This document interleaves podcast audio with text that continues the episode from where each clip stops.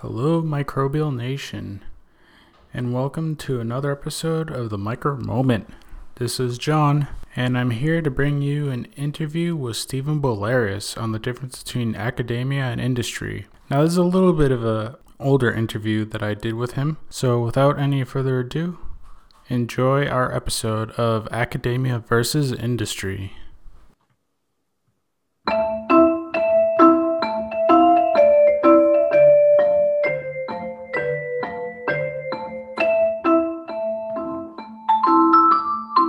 Hi, this is Jonathan Mitchell, the editor for MicrobiGals, and this is Transition Academia to Industry. And today we have a special guest, Stephen Bolaris. He's currently a senior scientist, bioinformatician for Bio-Rad Laboratories, and was also a bioinformatics scientist at BioConsortia. Thank you for coming. Yeah, thanks for having me. Can you tell us a little bit about your career path and what led you to where you are today? Yeah, so my my career path was a, a little bit of a strange trip. I originally got my bachelor's degree from the University of Arizona, and after that, it was 2009 when all of the funding for science labs and in general academia was being cut because of the recession and stuff like that. So when that happened, I graduated. I, I didn't really have a job. And so I started with just moving back home and got a job in my hometown but eventually, I wanted to actually use my degree in molecular biology. And along with that, uh, I found a recruiting firm that was looking for someone to work as a temporary to eventually become permanent. In doing so, I started a job eventually at a place called MedImmune, which no longer exists. It was bought by AstraZeneca, but I originally got my industry experience there. I kind of was torn back and forth between industry and academia from an early start because in my undergrad, I was encouraged to go into a PhD. But obviously, because of the funding, I realized I actually have to go get a job because of student loans and things like that. After getting this job at MedImmune, uh, I got an initial experience. It was a lot of kind of busy work and just taking the load off of the actual scientists who were working there. So it was maintenance equipment, sample receipt, and processing, stuff like that.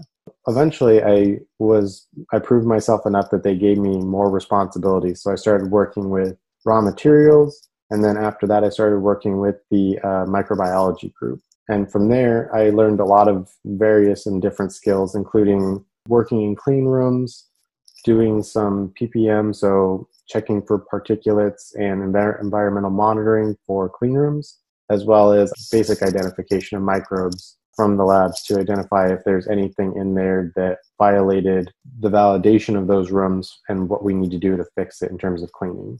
Because mm-hmm. everything that was in there was being made as drug product for clinical trials and stuff like that. You're doing a lot of quality control and sterility checking. Exactly. Like. And so a lot of it was, you know, contact plates, making sure things don't grow, testing the water that we use to actually make the products to make sure there was no contaminants going in that way so a lot of QC, a lot of checking. Now, towards the end of this, there was a point where I said AstraZeneca had bought this company and was going to incorporate it. And so at that time, uh, I had already been considering grad school, and luckily I had been accepted into UC Riverside for a PhD in genetics, genomics, and bioinformatics. And so I migrated from industry back to academia, where I got my PhD after about five years, and then again went back to industry where I started working at a startup called BioConsortia, who does a lot of microbial testing and some microbiome work for uh, microbes interacting with plants. You said that you went from industry to academia back in industry. What would you say is the, the biggest differences between the two? And um, why is it a decision people end up having to take? There's some big differences, and I guess they all have their pros and cons and depending on who's talking about it, they might have it in a different perspective. But for the most part, when you're working in academia, it's a little bit harder in terms of money. So you have to rely on writing good grants, getting funding, having lab space, things like that. But the pros are that you are your own boss. You get to choose what you research, although your funding will likely also kind of guide you in what sort of niche you can research in terms of a, a larger umbrella but largely you can kind of govern yourself. And for those people who, especially in academia, if they want to be a professor, It gives them a chance to teach and interact with students and, in a sense, cultivate the next minds of science. Now, that being said, you have the other side of that, which is industry, whereby someone who maybe they're more concerned with making products or they're kind of more focused in terms of a bigger umbrella how do you affect more people help more people do things like that? It's more stable in terms of pay but a lot of times people in industry they may shift jobs more often than someone in academia where they'll get a lab somewhere and stay there. Someone in industry might work a job for four or five years but there might be a point where they can't advance any further and have to move to a new job with essentially a promotion for me i wanted to f- kind of maximize how far i could get in my career i wanted to do academia but at the same time i also want to kind of drive my own focus and I know kind of where I want to be and I have this goal in mind of what I want to do with it. And it could be, you know, going to a startup, going to this and having my own idea and having it grow. I know you got your undergraduate degree in molecular microbiology, correct? It was uh, molecular biology and computer science. Was that microbial uh, centered, or did you fall into microbiology later on in your career? So I fell into microbiology after I worked in industry. At the time, from my undergrad, as I think it is with a lot of people's undergrad, you take a lot of courses and you learn a lot of different things, but you don't really get the real experience that you would get with, say, uh, a job or any sort of on job training. But the microbial part of my interest actually came after MedImmune and working in the microbiology group. Yeah, I have to agree. I didn't really follow uh, microbiome per se. I kind of fell face first in it when I landed a job at UCR. Yeah, that's usually how it goes too. Is that especially for academia, there's a lot of exposure that you get after working in labs and more exposure to lab mates and other labs that you collaborate with. So, what kind of skills or personality traits do you think are uh, important for someone that is interested in, say, like bioinformatics? Collaborative nature, probably a mind that's more detail oriented, focused on a, a, bigger picture than simply one experiment, thinking more of how is this data going to affect other studies and what can I do to make it as strong as possible so that it'll stand the test of time. Can you briefly say what bioinformatics is, particularly in terms of your job? So, in a general sense, bioinformatics is really just analysis of biological data to make informed i don't want to say conclusions but informed analyses to help with results and inform like a more biological sense of what's going on in terms of my job specifically speaking for my time at bioconsortia a lot of what i did was whole genome sequencing of microbes so it was figuring out the microbes' potential, making sure there's no hazards, stuff like that. But also for the microbiome, there was a lot of trying to figure out if you could do a study. And with that study in the microbiome data, could you make conclusions about what microbes were key in terms of what was driving the study?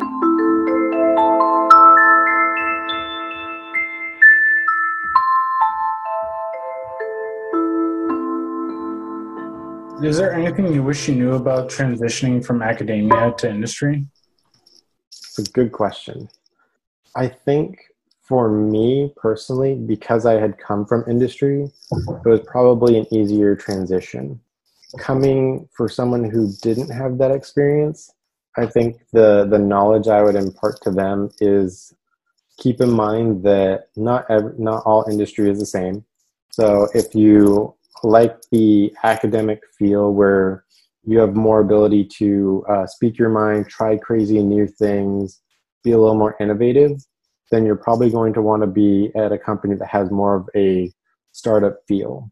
Versus if you go to, say, a bigger company that they're very focused on uh, singular product design, stuff like that, they may not have it as much. And so you might come in and they might say, okay, we want you to do this job and your job is to do that thing and so there can be a difference in that mindset for some people that's reassuring because it's very stable it's very focused versus um, going into a very open environment that's more academic. So, like a startup, you might have a lot of different jobs jumping back and forth, wearing different hats, and it can be very stressful for people.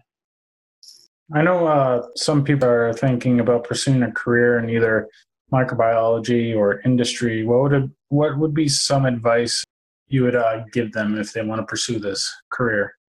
If you're looking to do um, microbiology and industry, I'd probably say, you know, do the best you can, show a genuine interest. I, I know of one person in particular who I actually uh, I wrote him a letter of recommendation for graduate school because when I interacted with him, he showed all these very indicators of how passionate he was about microbes. He would go around collecting fungi. He had a little notebook that he would keep where he would actually do scribbles of the fungi he found. And he would go back and classify them and say, like, oh, I found this at this location. This is the type it is. He would like draw it out to show what it looked like. Little things like that and just showing your interest goes a long way to show you're you're very passionate about the work you're going to do.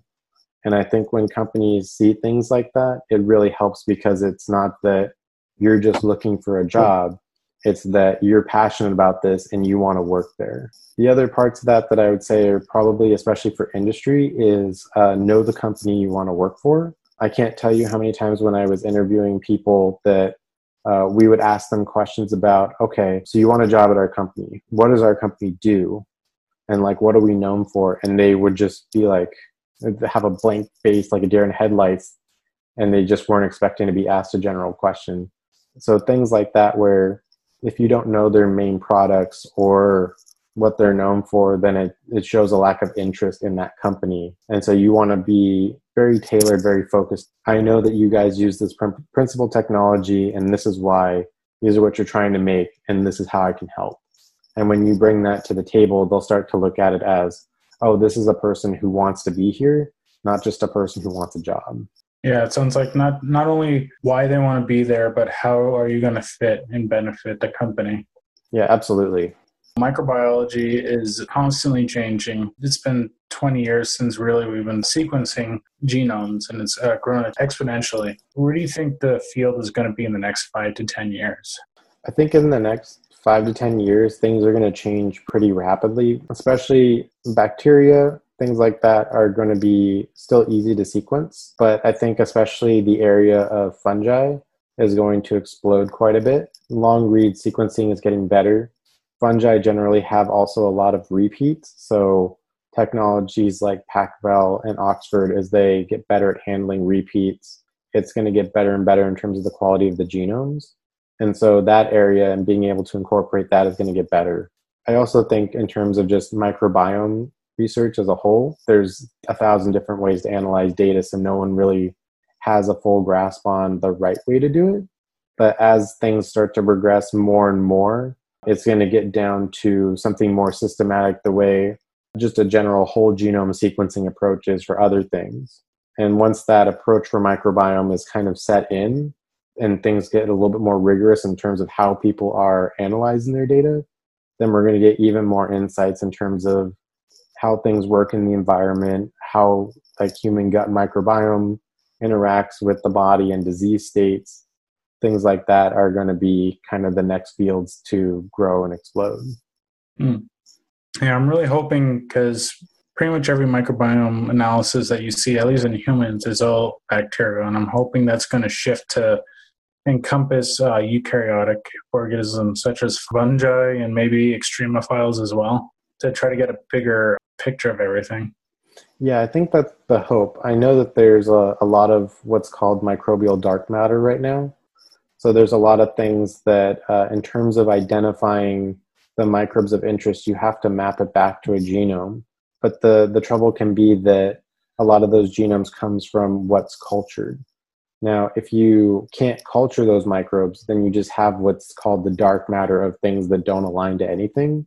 Some of that can be contamination from the host or humans that were processing it, stuff like that. But a lot of it could also be viruses or other things that don't have genomes and that people really can't explain. So they have to essentially throw that data away. Mm-hmm. Now, hopefully, like you were saying, that's going to get better so that we can kind of diminish that dark matter down as much as possible. One limiting factor as of right now, I think you brought up is being able to grow that bacteria in a laboratory. If we're not able to isolate it and grow it, it's hard to really study and figure out what that bacteria is, sequence it, and then map those reads back to that genome. Yeah, and you actually uh, you remind me of one other thing that will probably grow and you'll see in the future as well. A lot of people are working with AI and machine learning to really uh, expand what we can figure out from a lot of this big data set. And I think that's the other area is as uh, AI and machine learning gets into the hands of all data scientists, it'll probably eventually become widely available for all scientists to use in all kinds of different programming. And I think that's also going to help as well. All right. Well, thank you very much. I appreciate you uh, coming on and talking with me today. Yeah, no problem. Thanks for having me. Do you have any last comments before heading out? I guess just as things go crazy and we're all in these states, just remember that rigorous science is good science and don't be afraid to ask questions. It's great advice. Thank you. Yep. Thank you. Hello, Microbial Nation. It's me again, your microbe obsessed host, Tess. And John, and we need your help. That's right. You see, we want to improve your listener experience and provide higher quality audio for all of you to listen to and enjoy.